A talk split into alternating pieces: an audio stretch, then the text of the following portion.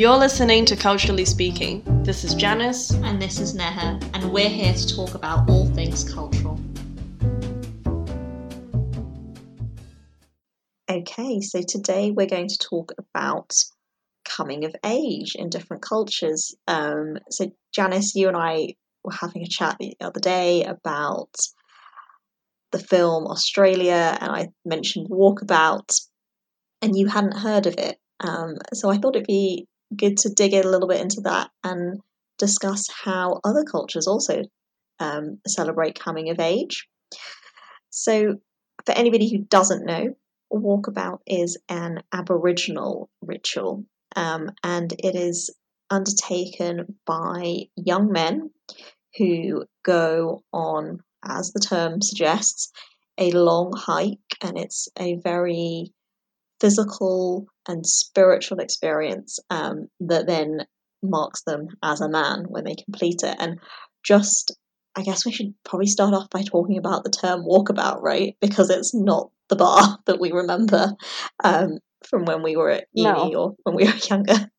And just before you go into that, I thought it would be an interesting question to throw back at you. Did you do any kind of coming of age thing when you came of age? In no, I didn't personally. No, did you? Well, so I guess in you know I grew up in Hong Kong, so the coming of age age is eighteen, um, as with many other countries. So what I did do was um, buy a lottery ticket. That was it. Okay. Yes, that's that's a good. So here yeah. it'd be sixteen in the UK. So I think um, that coming of age, that age as well, it, it varies, right, from country to country, culture to culture. So you will get Sweet 16, which was, you know, massively, or is still massively popular, obviously, in oh, America God. because it's the driving I age. don't know. I wonder if people remember the Sweet 16 TV show on MTV. Absolutely. There's a girl in the year below me who was on that show. She was featured on the show. She was the person turning 16. Oh, wow. Anyway, I digress. Let's get back to walkabouts. Amazing. So, yeah, I mean, I, I don't even quite know if we should be using the term walkabout. Um, I've heard that it can be quite a derogatory term in Australian slang. So the other word that I've seen it referred to, or the other term rather, is temporary mobility. So that might just be the more culturally appropriate way to talk about it. Um, so if anybody out there knows if that's right, if that's true, let us know. But um, yeah, I think for the purpose of the rest of the episode, we'll call it walkabout, but be cognizant that obviously we don't want to be offensive. Um, and so, as I said, it's really a rite of passage for young Aboriginal men, and they have to undertake this hike, I suppose, if we're going to call it that, and survive alone um, in the outback. And so it's very physically challenging, obviously, but it's also incredibly spiritual. They get to know the Aboriginal lands a lot better, and this journey lasts up to six months. So it, it is a significant amount of time. Um, and to get ready for that, they go through a number of approvals um, from the Aboriginal elders over months and years. And so they have to prove to the elders that they are ready um, to undertake this journey and I should probably say age wise, um, the young men are between 12 and 16, roughly, when they, they go on this. 12 to 16 is young. Very young, I think, in when we, particularly when we think about today and today's culture. Um, but I guess it, you know, you have to think in a different time, in a different environment. Maybe 12 wasn't as young as it feels today. So actually, interestingly, um, okay, obviously I didn't grow up in, you know, a walkabout situation, but when I was at school in Hong Kong in primary school, um, in year six, we actually had our final exams a little bit earlier than everybody else at school. And right before we break for summer holidays, we would be sent on what was called an outward bound trip. So at age, you know, 11 or 12, we would go away, and that would be, you know, most people's first time, you know, really. You're listening to Culturally Speaking. This is Janice. And this is Neha, and we're here to talk about all things cultural. Being away from home for the whole week, I think it's seven or maybe 10 days. Um, then we would literally be supervised by a few teachers who had volunteered, and we would be in this um, kind of, I guess, relatively in Hong Kong countryside area where we would hike, we would camp, we would learn to build water rafts with, you know, those empty um, water bottles, and we would go kayaking and all of that at age 11, 12. We also so, did something similar. Yes. Um, not that young. No, and I think, I suppose in today's world, you need adult supervision, but actually, the core idea is probably just around learning life skills and learning to do things for yourself independently, yeah. right? And I guess it's very similar here. So, the men or the young men, before they went on this journey, they would be, you know, they'd have to know how to hunt and fish and what herbs and plants were edible um, and they'd be told these secrets by the elders. So they, it was like the passing on of the knowledge to them to say, mm. this is how you're going to survive out there because it's a really unforgiving landscape. Um, you know, it's not going to take any prisoners. So a lot of the, I think there's a lot of similarities between what you've described that we did um, versus what, you know, was done historically. Um, but ultimately it's up to the elders to decide if the child is ready to go or not. Um, and um, are there cases where they don't survive? Well, this is many, many, many years ago, right? So I don't think okay. there is known fact about it um, as okay. to if people survived it or not. When I was looking at it and looking into the, researching this episode, I was really surprised. I mean, this journey can last a thousand miles. Um, um, which, if you think you're having to make your own shelter, get your own food, find water, protect yourself from what is out there, that's a yeah. significant amount of time to be alone. Um, and I just really thought, like, the spiritual aspect, I mean, the physical aspect is is one thing to undergo and survive, but also mentally, it really must be a time where you are finding out who you are in yourself. Yeah. Um, and I think that in as of itself as well is part of that coming of age. You know, do you know who you are, what you stand for, etc. For anyone listening in, if we sound different week to week, it's because Janice or I are in very different places right now, so we are we're not actually together um, to record it. But I thought food. We thought we'd talk food because I know that's really highlight of everything we do. So, yes. so obviously they're, they're, hunting anything that comes their way. Fish. I think learning to fish is, is really important, which speaks to the pescatarian in me.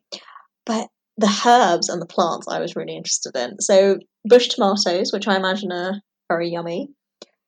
Um, Illawarra plums. I've probably pronounced that wrong, but yeah, plums.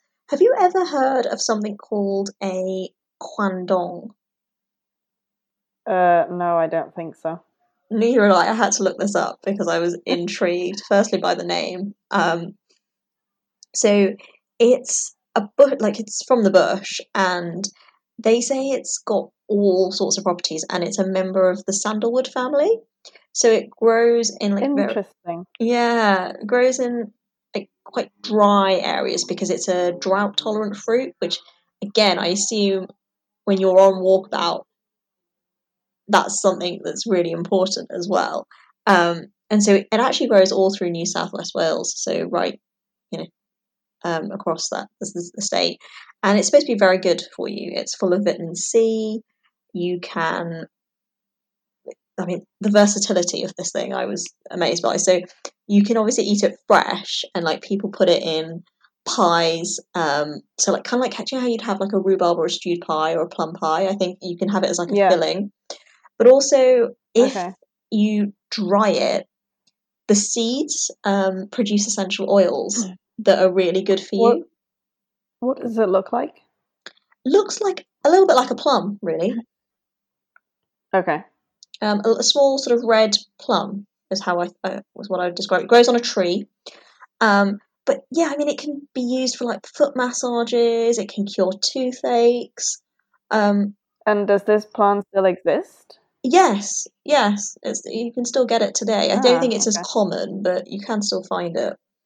Um, so yeah, I mean all the other kind of fruits and plants and things that the young men would eat. There'd be berries, there'd be seeds, um, nuts, and I was reading that they had to identify which herbs could use be used to like heal.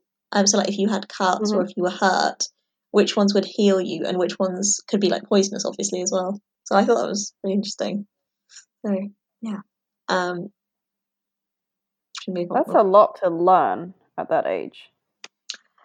But I think you have to think about it through the context of the Aboriginal people were living on the land and they knew the land very well. And so it's knowledge that's been passed down, is the way I viewed it from generation to generation. And it's knowing your environment and knowing how to live and how to sustain life in that environment. Yeah, and I suppose, you know, I always used to think, um, so I've been to the desert like once in my life, and it really, you know, it's kind of like being out in the ocean where you admire the nature but also kind of fear it. And that's how I felt in the desert, where because of the constant wind, your Mm. landscape changes constantly. So it almost feels like it's pointless having a map because everything changes all the time. But I suppose for people who, you know, live in such environments, they just have this sense of just knowing it, right? Because imagine being in the middle of a desert with your camel or uh, without without a camel. But either way, people, you know, never used maps, right? People Well, seem there- to there were so no I guess it's the maps. same. So the Aboriginal people Yeah. are indigenous, right? And you mentioned maps. Well, they've got a really beautiful tradition as to how they navigated um, the lands, and they're called song lines. So they're ancestral Elaborate. songs. Um, so song lines are ancestral songs, and they're called Okay. spoken maps, um, which I think is a really kind of logical way, almost, I guess, of looking at a problem. So they wouldn't have maps or compasses at this, you know, point in time. So how do you Mhm. guide somebody? Um, well, you teach them spiritual songs, and you know, typically when people go hiking and camping, they sing songs to you know pass time around the campfire. But this is actually to navigate through the landscape. So they will be taught these songs that explain the landscape, um, such as rocks and rivers, um, and they will sing them so that they know where to find these locations. So if there's somewhere to hunt or somewhere where there's a river, um, by singing the songs, they will know where to go and where to find them, um, whilst also discovering the lands that the elders have been through before, which I thought was just a really, really lovely way of thinking about it. I know this is a completely different, you know, time and country and all that, but this just reminds me so much of Pocahontas. And like, you know, the old, old tree Disney. like singing about, you know, what life is and that just reminded me of that. Yeah, I, yeah, absolutely. I can see that. Um, and so when you you're going through this journey, I mentioned that it's a lot of self evaluation and reflection. Um, I found a really nice um, quote, and we'll we'll link it in the show notes, is to say that walkabout is a journey across the land, but it's also a journey of the mind. and it's both of those things together, so that when they return, they not only know their, their land, you know, their, where they where they've come from, but also they know themselves. So yeah, Okay. that was that was, and then they return, and then they're considered men. Um, but to your point earlier of how does it work today, um, well, I think those of Aboriginal descent, obviously, it's important for them to preserve identity, and so hmm it's probably not practical though to take six months off, right, from school or if you're working to go on walkabout. So people have evolved and adapted the tradition. So instead of doing it on foot as well, which I think today, if you were to say, I'm going to send a teenager into the outback, you know, on their own You'd for be six arrested. months, right? So you know, they might make it a road trip instead, and they might drive through the ancestral Oh, lands. fun.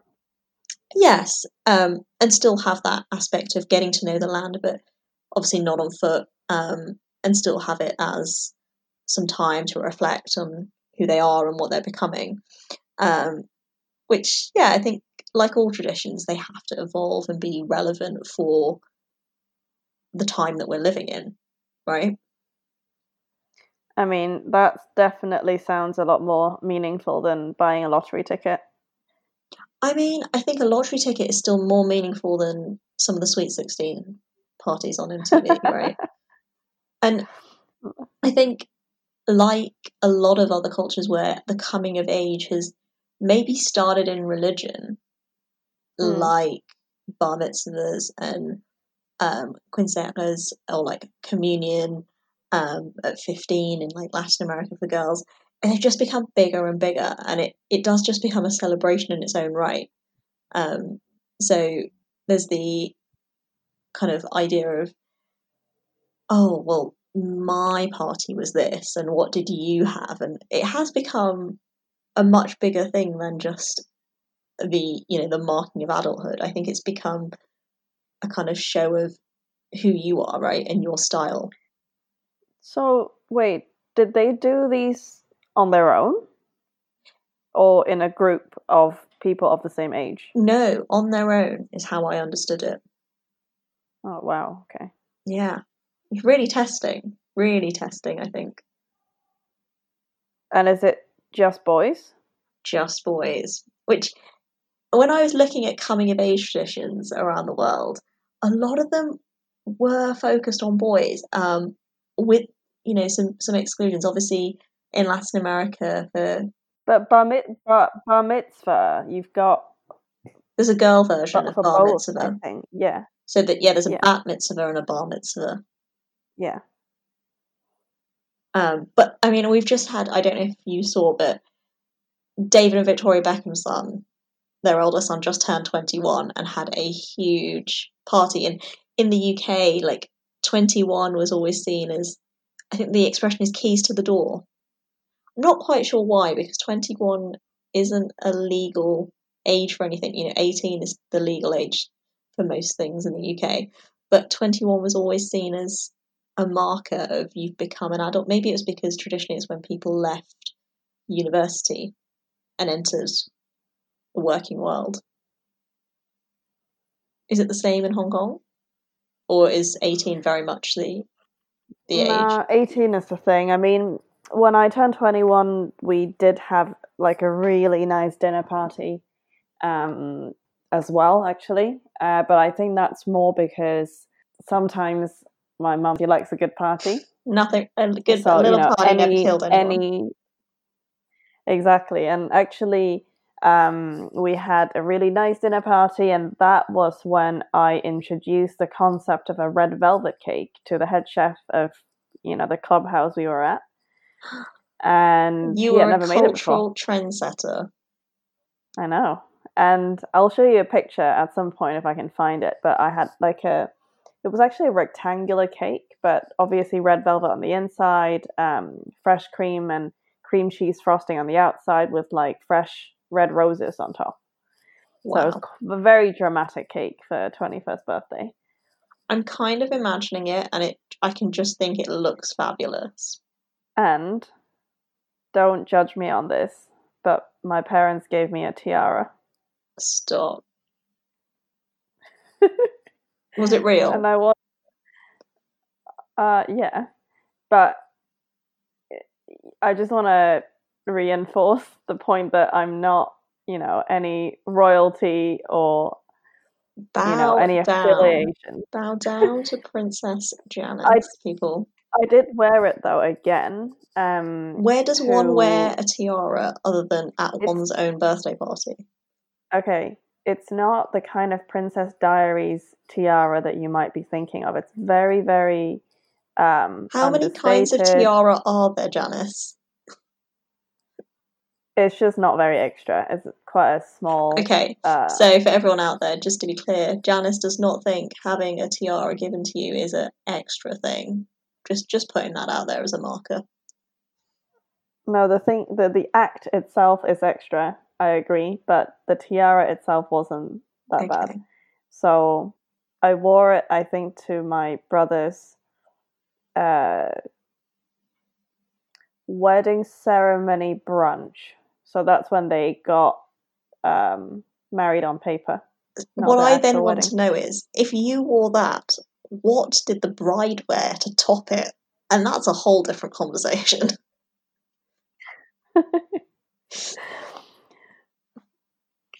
Enough about me and my tiara.